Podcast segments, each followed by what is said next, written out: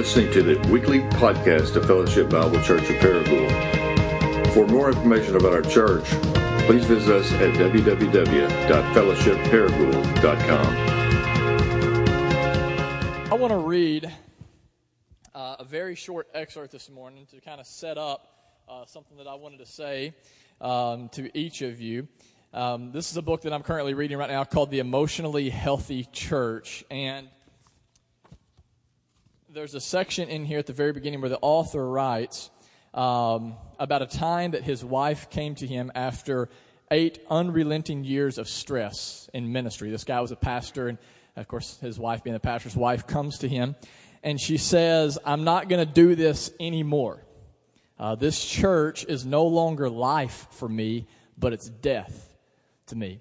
Um, we've had people leave the church before, and it always hurts, but I can't imagine my wife coming to me and saying, I don't want to be at the church you're pastoring uh, anymore. This church is death to me. But this man experienced this, and unfortunately, that's a pretty common experience um, for a lot of ministers. Uh, some of you have been in ministry before, and um, you've been a part of, of leading churches um, where you say, man, this church basically destroyed uh, in some ways my family. I mean, the expectations, the stress, the lack of love um, that we had, just all of, of, of, the responsibilities that just left you burn out and, and wanting to basically walk away. And, and um, I just want to say this um, in light of the events that have happened in, in my family's um, life this past week. Um, many of you know that my wife miscarried. This will be our third child, and we uh, had a D&C, had a procedure done on Friday, and um, has been a difficult week for us. But I just want to say this: that I am thankful that as a church, um, that you not only just don't bring death to my family, but you bring life to us, um, even in the midst of death. And um, the, the, text messages, uh, the phone calls, um, the prayers, the meals, uh, the gifts um, just the visits that we've received from y'all over this past week is honestly, um, it's been overwhelming in a good way. It's something we didn't expect whatsoever, but, but God used you and your text messages and your phone calls and, and, the little acts of service that maybe you thought, ah, I don't even know if this will make that big of a difference. I promise you, they make a huge difference. And God used you anyways to show us a picture of the gospel, to comfort us, to bring joy and peace in the middle of a situation um, that honestly He's just sustaining us through and giving us great joy and peace in. And so I just want to say from the bottom of my heart again, um, it is such an honor to be a part of this family with y'all. And I just want to thank you again for being sensitive to, to letting the Spirit use you to bless our family. Um, this morning, uh, Rusty Langford is going to be uh, bringing the message. And um, uh, there's just a little bit I want you to know about the person that you're going to be hearing from. That's usually kind of good, right? To know a little bit about the person that's going to be uh, preaching the gospel to us. And so Rusty is from Chatsworth, Georgia. He is the husband to Cassie, who is a, uh, you wave your hand? All right, thanks.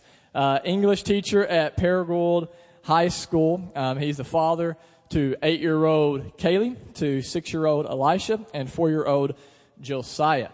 Uh, a little something you might want to know about Rusty is he used to play small forward for the 97 Chicago Bulls. Um, and uh, he sews all of his family's clothing. and he lost to Ric Flair in a cage match, which was fixed. Um, on top of all of this, uh, you sent that in a text, man, so I'm putting it in here. Uh, on top of all this, Rusty has served in vocational ministry for 12 years. Um, has served faithfully. He's one of our church planting residents, and um, and starting in January, he'll lead one of our missional communities. Him and his wife, and so um, we are thrilled to death to have the Langfords with us. They are such a blessing to our church family, um, to our city, and we're especially honored to be able to have Rusty come and preach this morning. And so, uh, without any further ado, Rusty, why don't you come on up? I want to pray for you and then uh, we'll dive into it. Father, I thank you so much for my brother. Uh, thank you for uh, Cassie. I thank you for the whole Langford family. I thank you for just what they've meant to our church. I thank you for how they have uh, jumped right in and how they have said ministry is now, life is now, and uh, they are immersing themselves into the lives of people in this church body.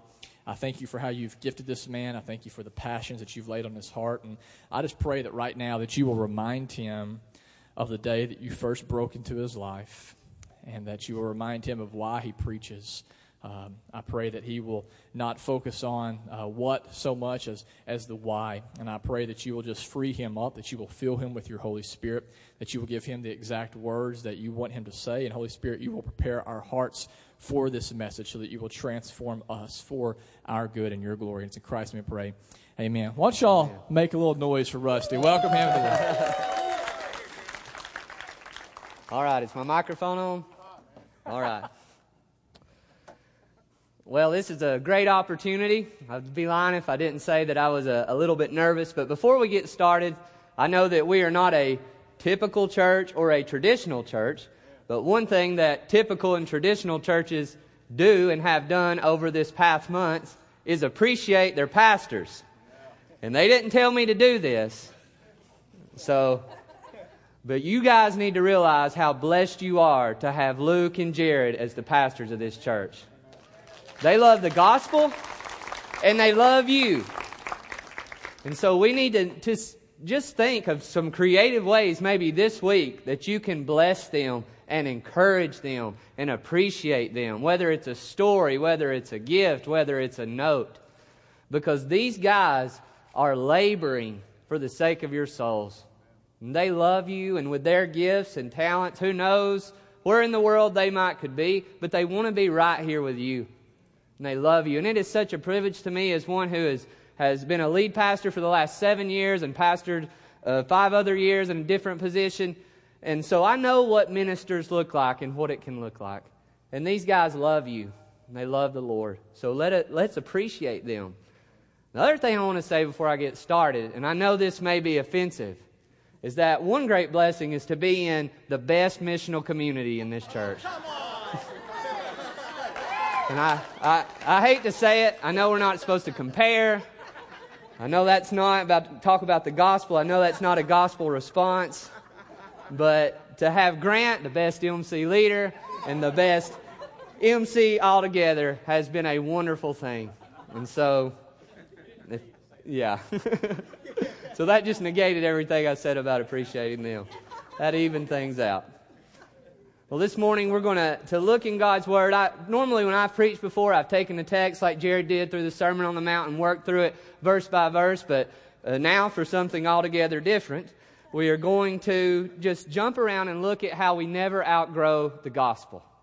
Never outgrow the gospel. And Jared asked me just to preach what I've been learning, what God's been telling me, teaching me, speaking to my heart about, and this is it. This is it. So we're just going to launch off this morning, 1 Peter 3:18. We'll be going to a few other places as well. Peter says this through the Holy Spirit, but grow in the grace and knowledge of our Lord and Savior Jesus Christ. To him be the glory both now and to the day of eternity. Amen. Father, we thank you that you are the God of the good news, that this gospel is yours, and it's why we're here. We thank you for what we've sang today, that Jesus paid it all. So, God, if anyone has came in here this morning with their heads hung low because of their performance this week, God, might now by your Spirit you lift them up to enjoy you. And God, might now be a time where your Spirit takes your word and it just pierces our hearts, convicts us where we need to be convicted, and comforts us where we need to be comforted. And may Jesus receive all the glory. Amen. Well, growing up, they always told us in certain situations to, to share your most embarrassing story. Has anybody ever asked you to do that in icebreaker situations? Well, it's happened to me, and I never really had much of a good one. But about five years ago, I gained one. And since I'm all the way in Arkansas, I'll share it with you this morning. I had a palate, I don't even know if I can pronounce it, a palatal cyst removed. I called it my lower back. My wife called it my upper butt but I thought lower back sounded better. Well, they went and they did, did a, a way they thought they were going to take care of it before they actually had to do a surgery, was just to do like an incision. I don't know the right word with a, with the Lancet. Thank you, BJ. Somebody here smarter than I am. They lanced it, and so it. They sent me home, and everything seemed well. So I actually go to my study in our church building, and I'm, I'm reading. I don't know what I was studying at that point, and all of a sudden I start to feel kind of moist and wet, and I look down, and I am soaked in blood. I mean, whatever happened is it is it has hit something in here that just all of a sudden took off and I am drenched. And so I literally just drenched. And so I go down, and try to get in the car. You know, it's hard to walk, walk because just all this blood is coming out. I go home. My wife can vouch for this. I walk in the house, you know, like a kid that's had an accident at school.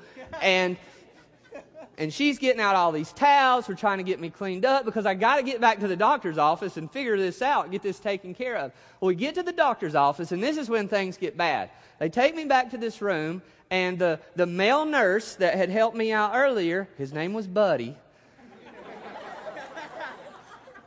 Buddy now has the task to clean me up.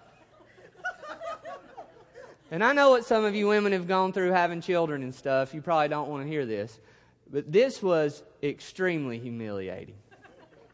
Because where I was cut at and where the blood had covered was where he now was going to place his hands. and so here I am, I'm laid on this table, and I just don't even want to think about what I'm feeling right now and what he's feeling. And and Cassie's over there in the corner smiling. No sympathy. Pray for me. And I'm sitting there thinking, I'm too old for this. Shouldn't I have outgrown the point to where I, as a grown man, have to be so taken care of? To be this needy? To be this helpless? I'll be honest with you. So a lot of days I feel the same way about the gospel. I don't want to still be this needy. I don't want to still have to ask my wife to forgive me so many times. I don't want to have to just lay helpless before God and say, You've got to clean me up again. Maybe you're like that. Say, some of you are. You thought I would get to a point to where I outgrew this. The good news for us today is, is that Jesus and this gospel, it's always here for us. He never says, that's enough. And at the same time, his gospel always is enough. What I've got to learn, what we've all got to learn, is that our eternal neediness of the gospel of Jesus Christ is not something we just need to embrace, it's not just something we need to accept, it's something we need to celebrate. To rejoice as we sang this morning in a King who is for us, who is with us. And yes, we will always need, but He will always be there to supply that need. We must celebrate the fact that we never outgrow the gospel, even when we've heard it a million times and we thought we should have got it. We're going to look at Peter this morning because I think the Apostle Peter is someone who struggled with this very thing of always thinking, now I've got it. And always having to find out, I still need Jesus. We can look first in Mark chapter 8. Some of us will be familiar with this. Jesus has been preaching the gospel to his disciples for some time. He has announced the cross and the resurrection. And on this particular occasion, when he takes up the gospel again, we see how Peter responds. And he began to teach them that the Son of Man must suffer many things and be rejected by the elders and the chief priests and the scribes and be killed, and after three days rise again. So he's preaching the gospel. This is Jesus, remember. Not me, not Jared, Luke, not whoever. Jesus preaching the gospel. He said this plainly. And Peter took him aside and began to rebuke him. That's some boldness, isn't it? but turning and seeing his disciples, so Jesus seeing the other disciples, this is a, a teaching moment, we might say. he rebuked Peter and said, Get behind me, Satan, for you are not setting your mind on the things of God, but on the things of men. You might think, I'd never do that. I would never rebuke Jesus for telling me again that I need the gospel.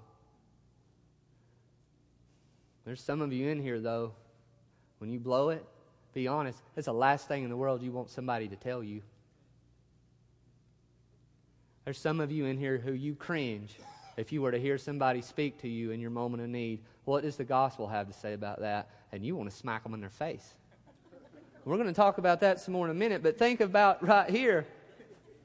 This guy has spent a lot of time with Jesus. We're not talking about Jesus mediated, we're talking Jesus in the flesh. These three years teaching, he was called, he was a, a needy sinner, tax collector, despised by his fellow men, and Jesus rescued him and saved him by the power of his grace.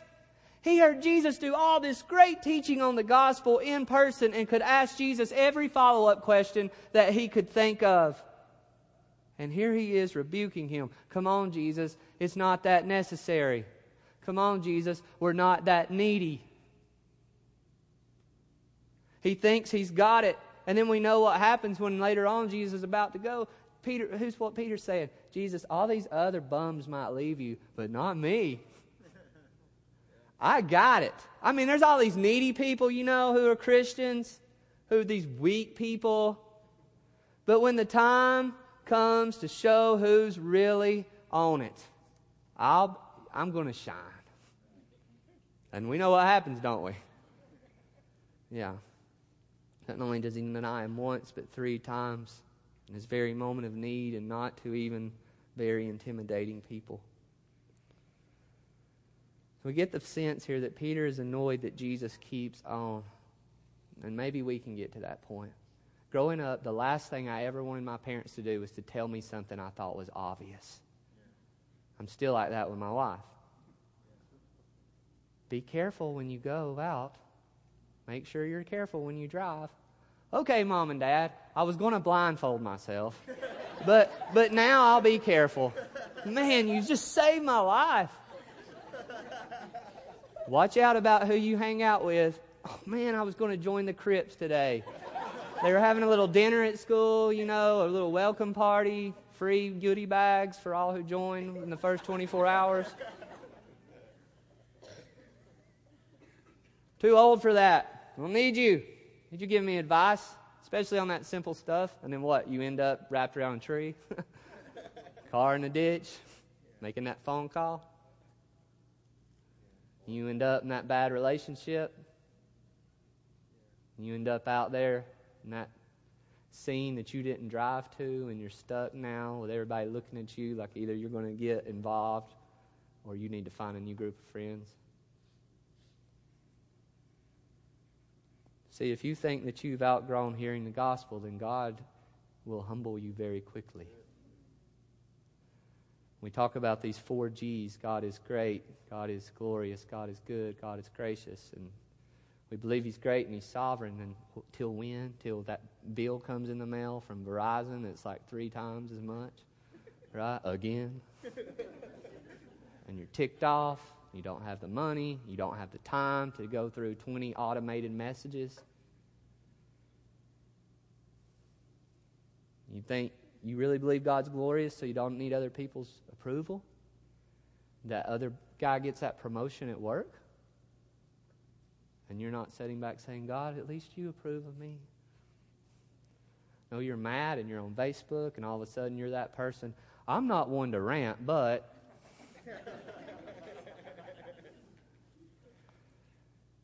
You think that you believe God is good, and then that trial keeps on in your life, and you, you, you're going to find an escape, whether it's in food and entertainment. You, you're going to numb yourself, but you realize you really don't believe God's enough to hold you through it.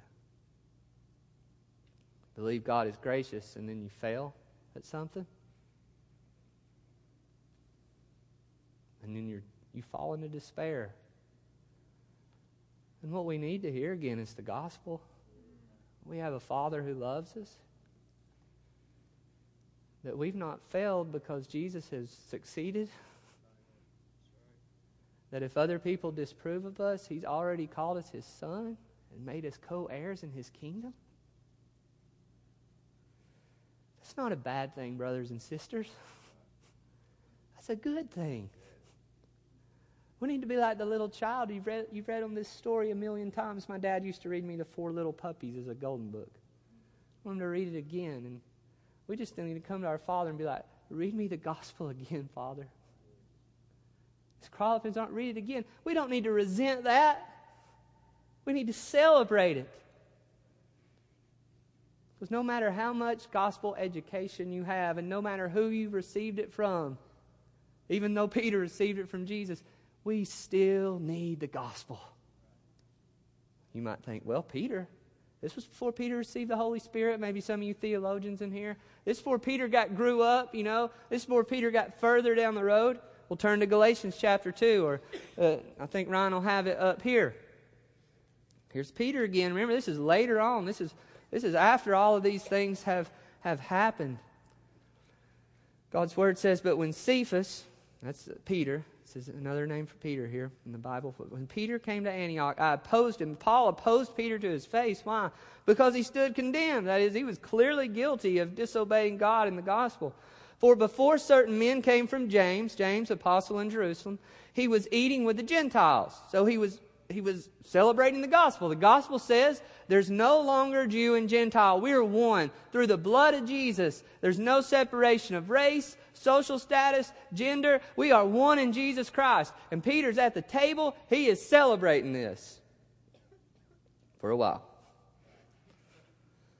But when these guys came, super spiritual guys, he drew back and separated himself, fearing the circumcision party. That is, he fears those people of the Jewish heritage who believed that if you wanted to truly be in the people of God, then you had to become a Jew culturally. You had to dress like they did, perform the same rituals that they did. It was an addition to the gospel. And the rest of the Jews acted hypocritically along with them also, so that even Barnabas, Mr. Encouragement, was led astray. So not only is Peter doing it, Peter's a bad influence on everybody else. Verse 14.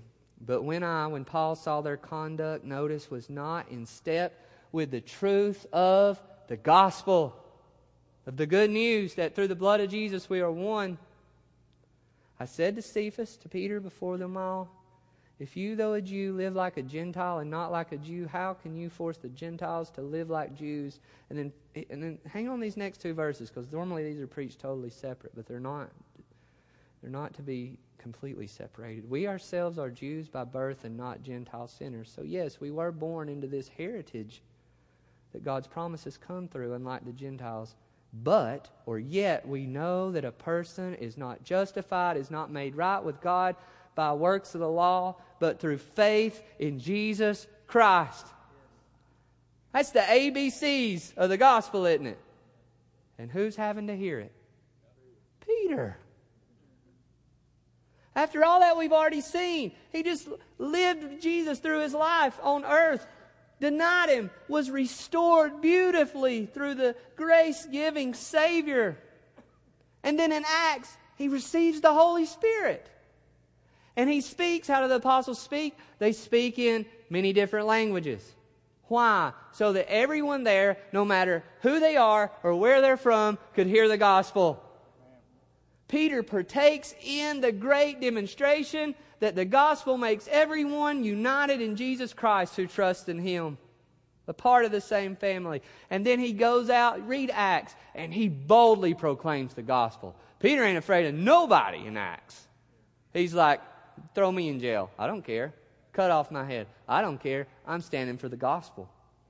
In Acts chapter 10, Peter's having this little hang up about the inclusion of the Gentiles. And so God sends Peter a dream, a vision of this blanket full of all of the different foods that he thought he couldn't eat because he was Jewish, including bacon. It's for my MC, especially bacon. He goes and preaches the gospel then to Cornelius, this God fearing Gentile, because he wants everyone to know that through Jesus Christ, no matter who you are, where you're from, there is hope, there is salvation. And then in Acts 15, this is all going somewhere. Hang with me. They have this big council where the church officially says, yes, this is the gospel.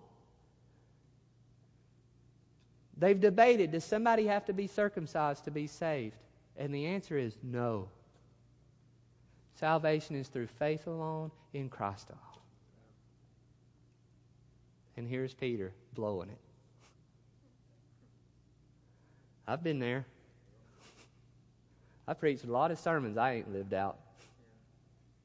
My wife can amen that all day long. My kids can all day long. And it's hard. It's hard to hear the gospel when other people have to tell us again, and we thought we should be the one telling everybody else. Think about Peter. Paul, this upstart apostle who hadn't been half the things through half the things he's been through with Jesus, is calling him out. You talk about stinging? That had to sting. Remember one time when my wife and I were having a difficult season in our marriage? Well, it's perfect now. But I was being a, a really, I'm just being honest. Need the gospel. Need the gospel. The way that I deal sinfully, especially with conflict sometimes, is just to do the, the numb thing. You know, some people fight, some people, I just do like this sort of blocking you out blocking you out like Homer listening to Marge, right? Blah, blah, blah, blah, blah, blah, blah, blah. And my wife, thankfully, a little more mature than me, she wants to sit down and talk about these things. And she's principled enough that even when she doesn't feel like it, and she's not, not perfect, I'm not saying that, but in this particular instance, she wanted us to sit down and have a talk. And she planned it. So here we were in McDonald's it's a great place for reconciliation.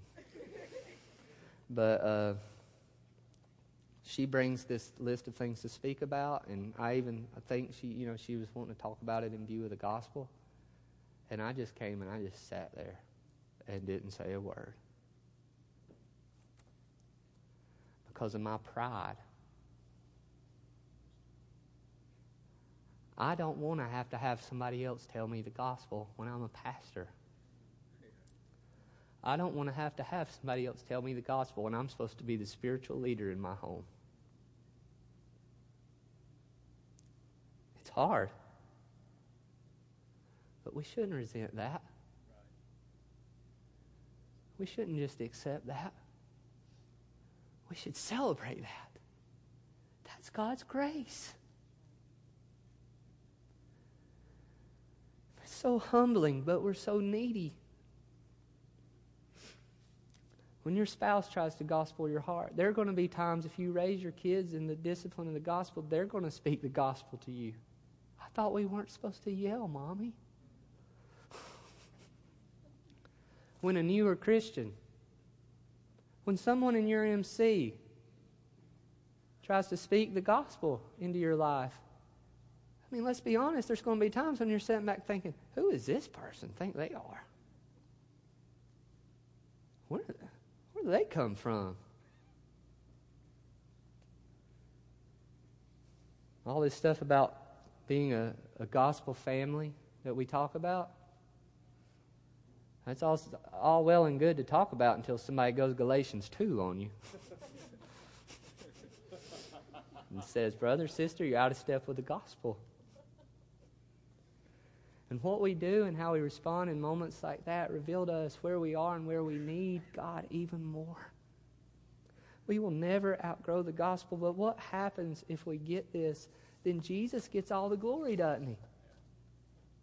But maybe that's the problem.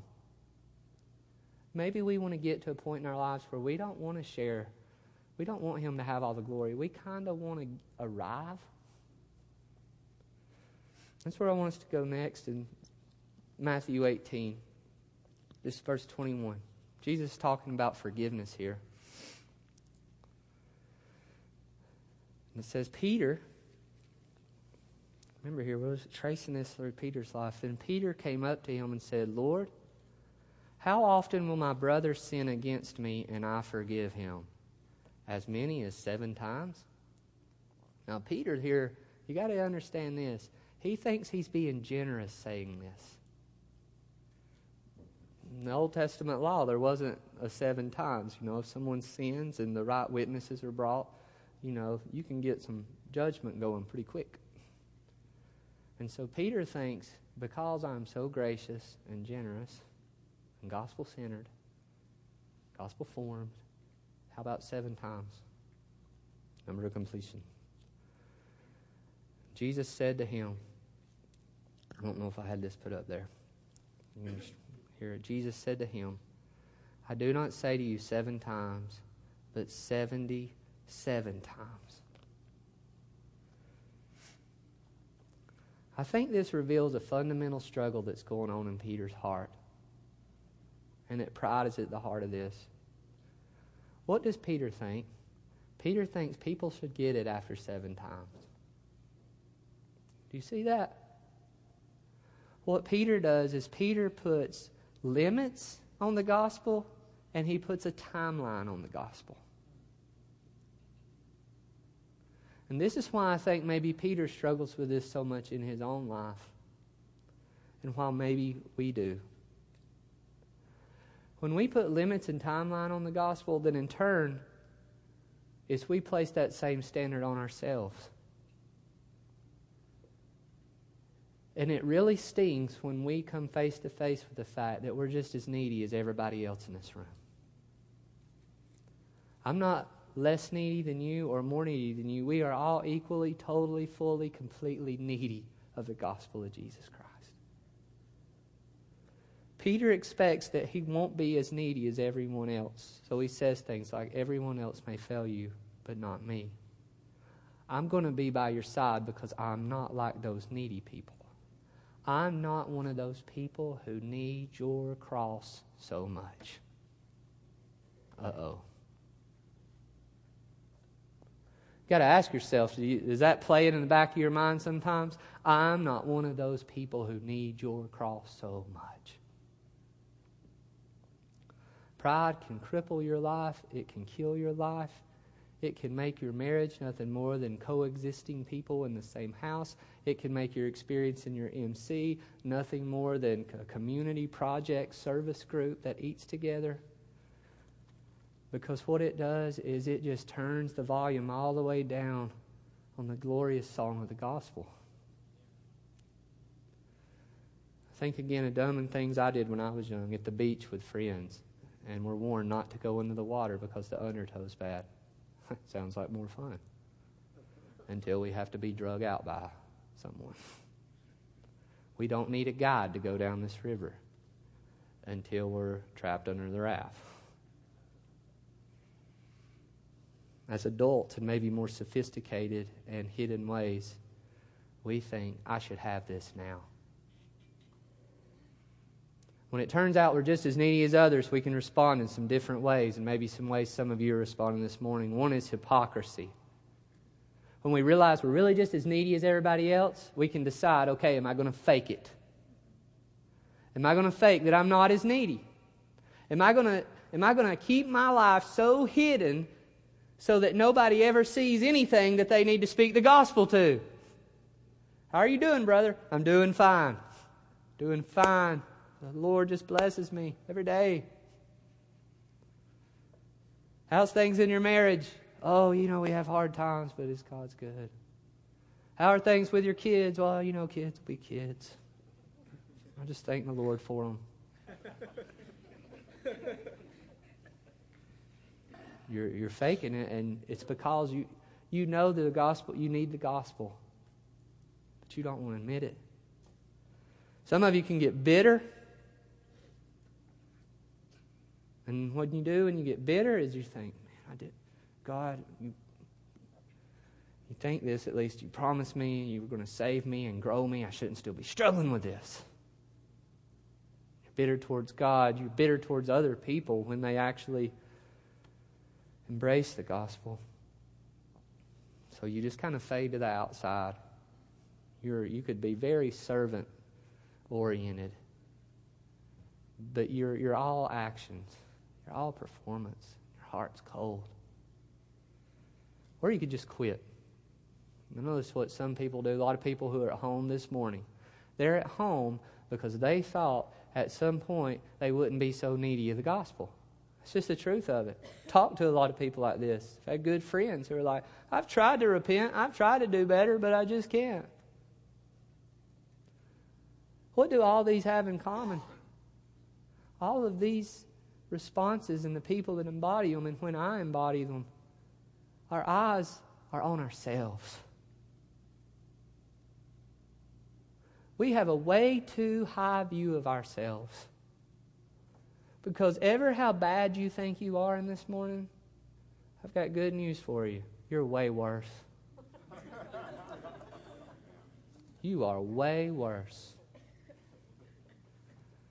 Ever how good you think Jesus is this morning? He is way better. Way better. He is enough. Don't resent it. Embrace it. Celebrate it. We will never graduate past our need of the gospel. And that's good news. It's not God holding us back. And so we're back where we started. I don't think this is a coincidence. The last words of Peter. 2 Peter 3:18 Grow in the grace and knowledge of our Lord and Savior Jesus Christ. To him be the glory both now and to the day of eternity. Amen. That's what God's word says. That's what Peter says. When we've been there 10,000 years, bright shining as the sun. We've no less days to sing His praise than when we've just begun. Even when we're glorified, we will glory in the gospel to the end of all eternity, which has no end. And when before the throne I stand in Him complete, Jesus died my soul to save, my lips shall still repeat. So if you think you're going to outgrow your need of the gospel in this life, you don't understand anything about eternity. Because the worship in heaven is worthy is the Lamb who was slain. You don't have to have it all together, but you do have to have this together. You will never outgrow your need of the gospel.